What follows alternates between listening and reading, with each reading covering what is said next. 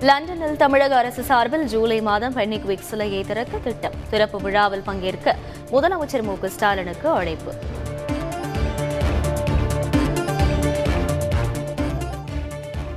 கோவில் நிலங்களில் உள்ள ஆக்கிரமிப்புகளை அகற்ற எடுத்த நடவடிக்கை என்ன? இரண்டு வாரங்களில் அறநிலையத்துறை அறிக்கை தாக்கல் செய்ய சென்னை உயர்நீதிமன்றம் உத்தரவு.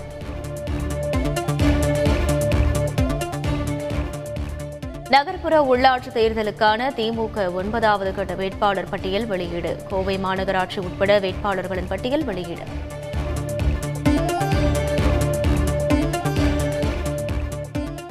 நாடாளுமன்றத்தில் எழுச்சிமிக்க உரையாற்றியதற்கு தமிழர்கள் சார்பில் நன்றி. நீண்ட நாள் கோரிக்கைகள் குறித்து குரல் எழுப்பியுள்ளதாக ராகுல் காந்திக்கு ஸ்டாலின் பாராட்டு.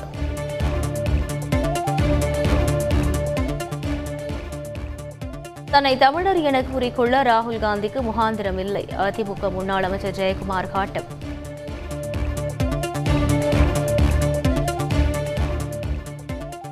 முன்னாள் முதல்வர் அண்ணா நினைவிடத்தில் முதலமைச்சர் மு ஸ்டாலின் மரியாதை ஓபிஎஸ் ஏபிஎஸ் உள்ளிட்டோரும் மலர் வளையம் வைத்து அஞ்சலி.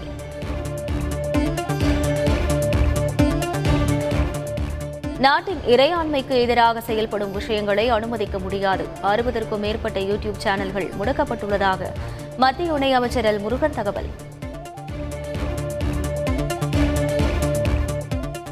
கச்சத்தீவை மீட்க மத்திய அரசு நடவடிக்கை எடுக்குமாறு மாநிலங்களவையில் அதிமுக கோரிக்கை.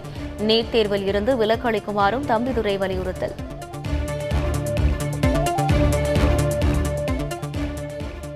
தஞ்சை பள்ளி மாணவியின் தந்தை உச்சநீதிமன்றத்தில் கேவியட் மனு தாக்கல். தனது தரப்பை கேட்காமல் உத்தரவு பிறப்பிக்க கூடாது என முறையீடு.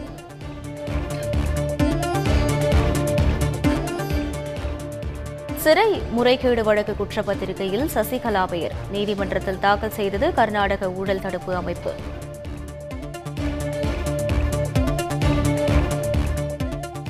மயிலாடுதுறை கோவிலில் வெள்ளி படிச்சட்டம் திருடு போன வழக்கு. கோவில் பட்டர் தீட்சிதர் கைது.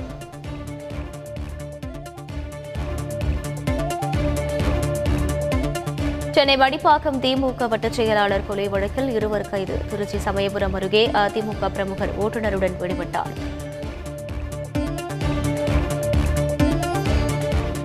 இந்தியாவில் ஒரே நாளில் ஒரு லட்சத்து எழுபத்தி இரண்டாயிரத்து நானூற்று முப்பத்து மூன்று பேருக்கு கொரோனா பாதிப்பு.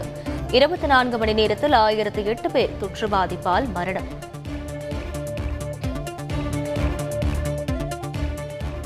இந்திய கிரிக்கெட் அணியில் தவான் ஸ்ரேயஸ் ஐயர் உள்ளிட்ட ஏழு பேருக்கு கொரோனா பாதிப்பு. மேற்கிந்திய தீவுகளுக்கு எதிரான ஒருநாள் தொடரில் மயங்க் அகர்வாலுக்கு வாய்ப்பு.